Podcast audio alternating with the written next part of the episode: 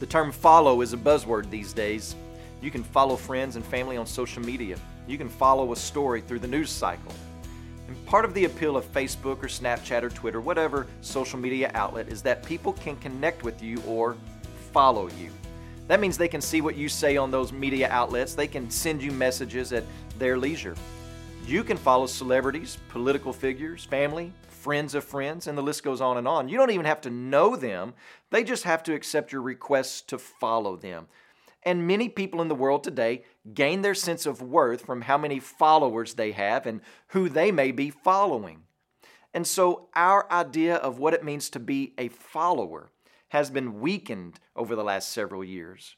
In today's terminology and usage, a follower is nothing more than someone who has a loose connection with someone else, if any connection at all.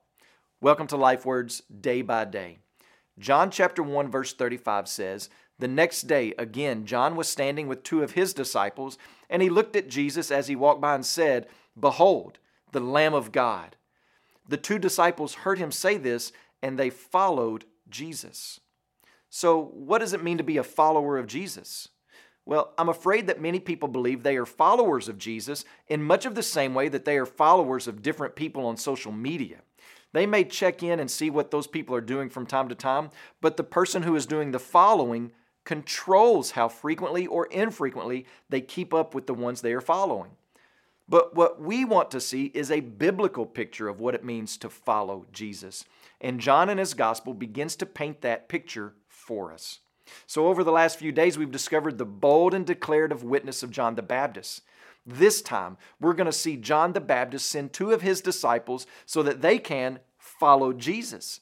And from this, the Apostle John is going to begin putting together a picture of what a follower of Jesus looks like. But let me cut to the chase right now. A follower of Jesus is not someone who checks in every now and then with Jesus, controlling the pace and frequency of the relationship. A follower of Jesus is someone who walks with Jesus day by day.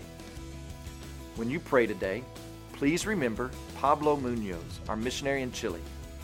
And also remember the Spanish Life Word broadcast that's heard throughout the Americas, the Caribbean, and Spain.